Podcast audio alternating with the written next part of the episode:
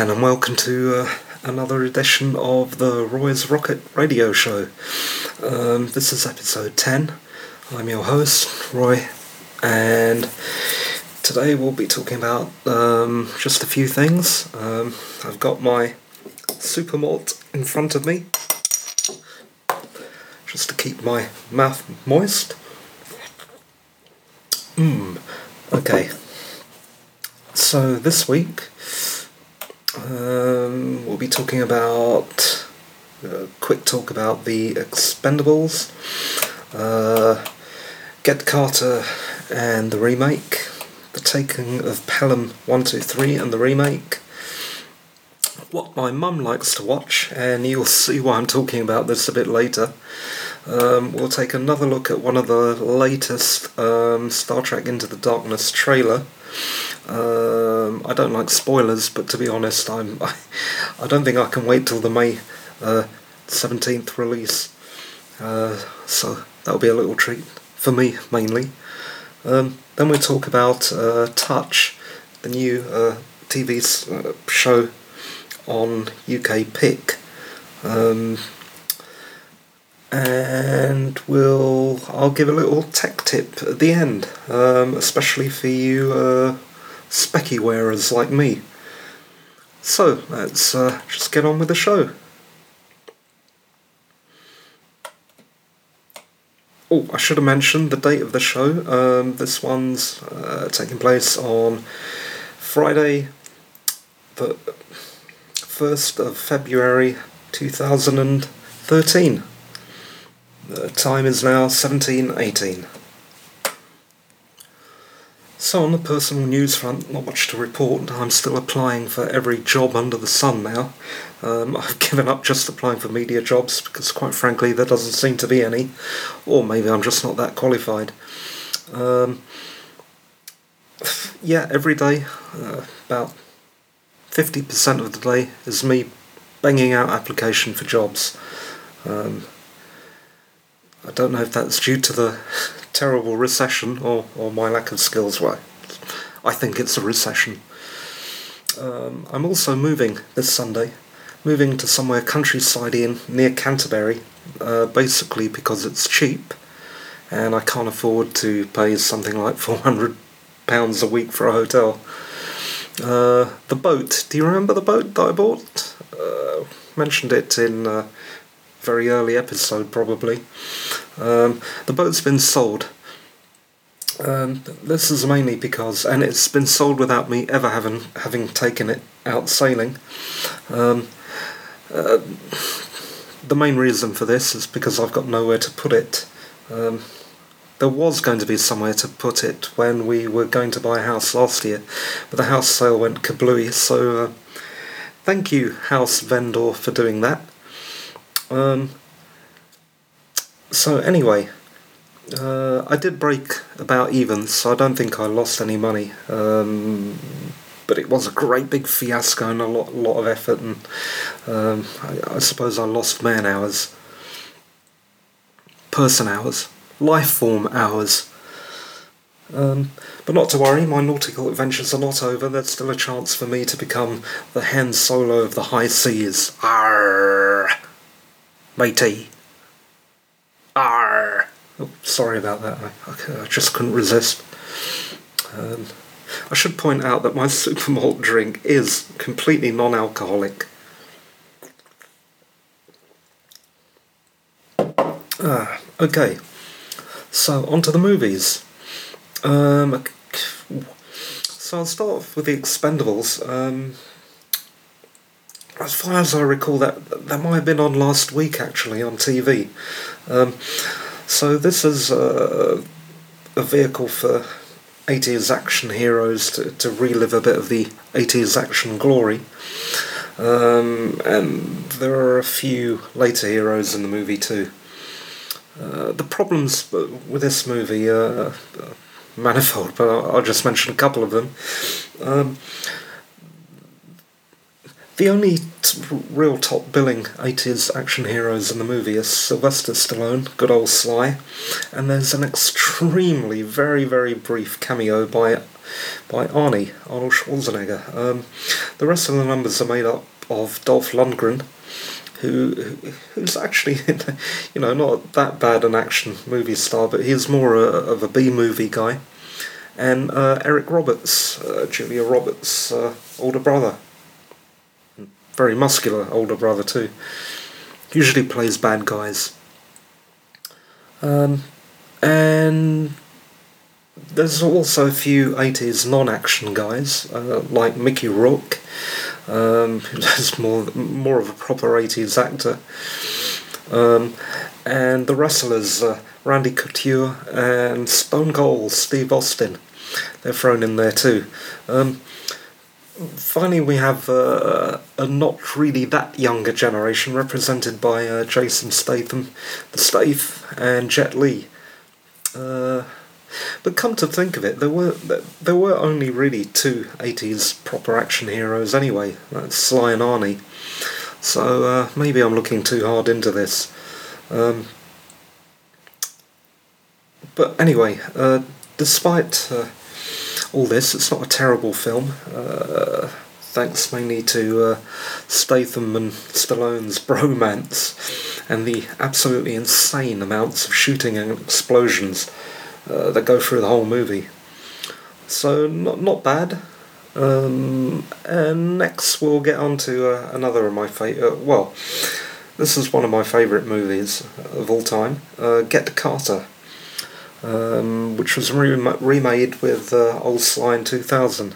Uh, the 1971 original had Michael Caine, Caine in the eponymous role as a London gangster going up north to Newcastle castle, sorry, to sort out some uh, mobsters.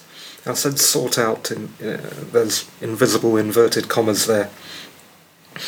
Uh, responsible for his brother's death. Um, it's based on uh, Jack's Return Home by Ted Lewis. Um, I think he might have been a crime writer. Uh, I should have researched that a bit better. But anyway, the original film from 1971 um, is. Whew, stylish, gritty, funny, extremely violent, and very unpleasant, and simultaneously uh, very cool all at the same time. Uh, the movie begins with Caine on a train, and uh, actually, I used to uh, take that very same train, um, well, the modern equivalent of that train, from London to Newcastle, exactly like Caine did. And uh, when I first took this train, I, I, I, imagined that I was Carter going up to Newcastle. Um, you know, especially with that uh, 60s tableau th- amazing theme banging away in the background to the movie and banging away in my head. Uh, the less said about the remake, the better. Um, it's it's another sly action movie, but um, it's based in the US's uh, Russian mob, as I recall. Um, Sly Stallone is pretty ripped and intimidating and tattooed and uh, looks quite good in the role, but it is a completely different movie. It's just an action movie, and it's uh, as a crime movie, it's utterly abysmal. And uh, the fact that I only watched it once and can ba- barely recall it uh, speaks volumes, I suppose. So let's see what we got next. So I think this was on film a couple of days ago. Uh, the ta- taking of Pelham One Two Three. Sorry, I'll take a little sip of my drink. It's dry work this podcasting. So the taking of Pelham One Two Three.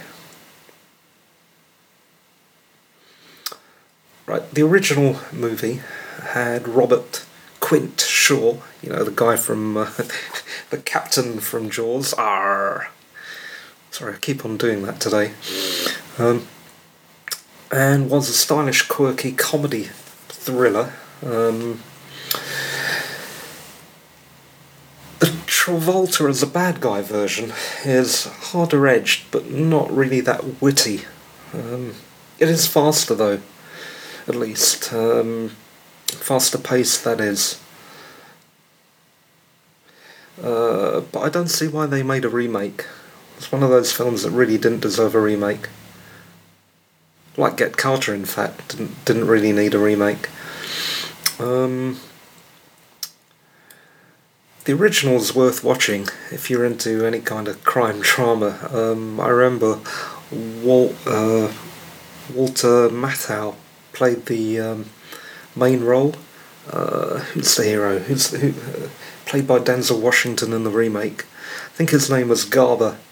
Um, there's there's a few dif- differences, but not you know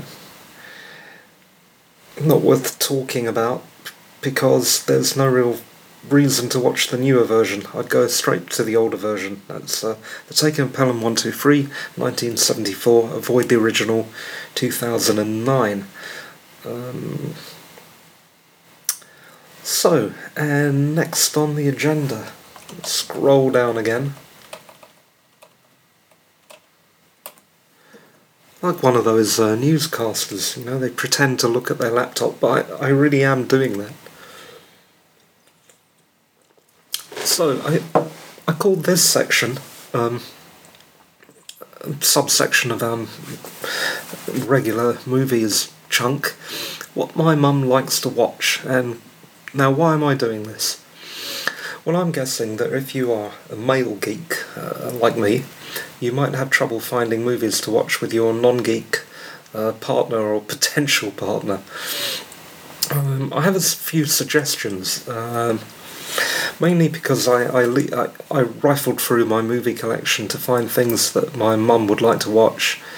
You know, now and then she'll she'll sit down on her own uh, with some snacks and watch a couple of movies just to get a bit of rest. And I found that she liked films like Ladyhawke. Uh, do you remember that one with Rutger Hauer and Michelle Pfeiffer? Um, Merlin, the one with Sam Neill. Uh, the Lord of the Rings, uh, the um, the obvious uh, latest one.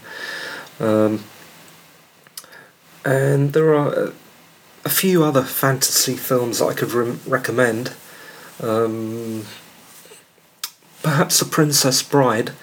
Uh, though personally, I, have never been able to uh, abide this movie. Um, most other fantasy fans do like this, but for some reason, it just doesn't click with me. But I'm guessing pretty strongly it would be something that um, someone like my mum would would watch. Uh, Willow, uh, that other I think that was a Ron Howard fantasy film with uh, Val Kilmer. Uh, anyway, other films of that ilk would probably uh, probably satisfy um, a non-nerd person. Um, perhaps even Dragon Slayer. Yeah. The other kind of things my mum's my mum and uh, women in general seem to like to watch uh, um, those emotional type films. My my mum likes uh, the Bollywood versions, and actually not just Bollywood, but Western films, um, or any movie, in fact, that generally wants to make you kill yourself. God, don't like films with that much emotion. So next, um, right. So on May the seventeenth this year, uh, we'll finally get to see Abrams' um, Star Trek sequel, Star Trek Into the Darkness, and um, for me it feels like a really long wait to that movie. Um, I've tried my best to avoid all trailers, but uh, I, I did watch um, one of the latest ones. Doesn't seem to give much away, uh, so I thought it was safe to play it in this podcast. So just bear with me for a moment. So while you have a listen to the uh, trailer, I'm going to have a little break and another drink. Um, so this is uh, one of the latest trailers to Star Trek Into the Darkness. Enjoy.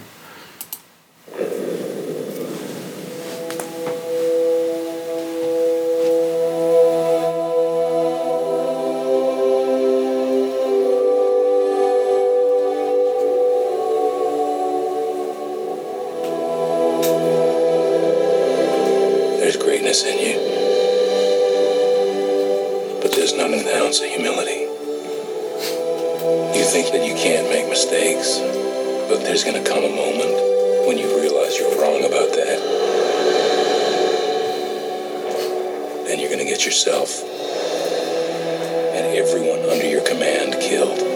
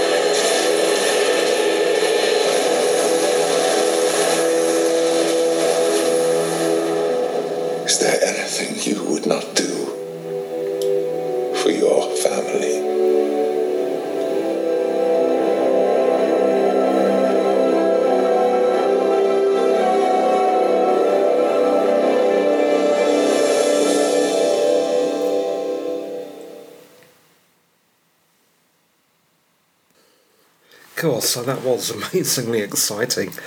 Um, I, I don't know. I've criticised this movie, uh, pre-criticised it even before it comes out. Doesn't mean I'm not gonna, not going to see it. It does look uh, fairly exciting. Um, I guess that uh, most of you guys will be watching this too. Um, so next, uh, there was a new show that started yesterday on UK Pick and that was Touch. Um, the basics of this is that there's a father with a highly gifted autistic son who can sense the connectedness of all things. They, uh, you know, they try and talk about string theory and um, quantum mechanics and a lot of things, but that's the basics. This kid can uh, sense uh, the connections between wildly varying variables and people. Um, which sounds interesting, but uh, here's a reality. We've seen this uh, idea too often. Um, we've seen uh, similar things in Rain Man and Mercury Rising with Bruce Willis. Um, and even before that, long before that, there was Douglas Adams' uh, book, Dirk Gently Holistic Detective. Um, also, the, the dad in this is uh, Kiefer Sutherland, who plays the role frantically, nervously, and screaming into a cell phone. Uh, now, where where have we seen this before? Yes, it's uh, Jack Bauer from 24. Um, I'm a bit disappointed that Tim Kring, who, who, I thought did brilliantly in Heroes, uh, must seems to have this 24 fixation. Um, um, derivativeness aside, um, it looks quite cool, but I wonder if the story's got legs. Uh, I wonder how long it'll last. Um, so that's it for TV. Uh, and finally, I've got a little tech tip. Um, what happened was in Mauritius, I, well, first I'll start off uh, by saying I'm a spec wearer. As you've probably seen if you visit the website, even my um, avatar has specs. And has a constant spec wearer um, in a lot of different climates and uh, doing a lot of different activities. My glasses get constantly dirty, and finding glasses cleaning solution is not always easy, and it's usually incredibly expensive. Um, for example, I think I paid uh, about three pounds in Mauritius for a, a tiny, tiny little bottle, and it's not much better in the UK. Even in Tesco's, uh, in the Tesco's superstore, I paid three ninety nine for I don't know how many milliliters, but it was. Uh, uh, roughly twice the length of my index finger, and about the bottle was uh, about four centimeters uh,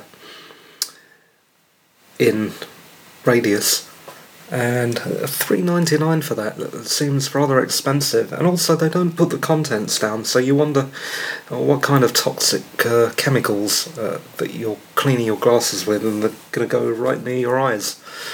Um, in Mauritius, I, I, concocted my own solution, which was the denatured alcohol uh, mixed with water. But what I what I should have done is use something even less toxic. So, in this little tip, we're going to teach you to clean your glasses with vodka. Now, common vodka in, available everywhere is Smirnoff, and most other vodkas uh, in the EU anyway are 37.5% proof for the standard vodkas. Now, to clean glasses, you're going to need approximately a 5% solution of alcohol and water, uh, just to be on the safe side and not melt your specs or strip the coatings off. Um, you could go as high as 10%, but why risk it? 5% is enough to remove the everyday grime and grease, act as a very mild solvent. Um, so what do you do? Uh, you've got your cheap bottle of well, your bottle of Smirnoff um, at thirty-seven point five percent. Vodka's relatively pure. Um, it's, it's mostly just alcohol and water. So you now want to mix uh, your one part of vodka to seven parts of water. This will give you just over, just very tiny bit over five percent, which is ideal. Uh, if you can get it, um, if you can pour decant the solution into um, some kind of spray bottle, even better. So that's that's a little tip, much cheaper than glasses cleaners, and completely non-toxic. Hmm. So now I'll leave you to um, whatever nerdly activities you're getting up to today, tonight and say goodbye. And that was the show for the 1st of February 2003. Sorry, that was Roy's Rocket Radio Show, uh, episode 10. Uh, broadcasted or podcasted or recorded on the 1st of February 2013 uh, and started my recording at 18 past 5 and now I'm probably boring you silly, so I'll let you go. Have a great evening and thanks for listening. Bye.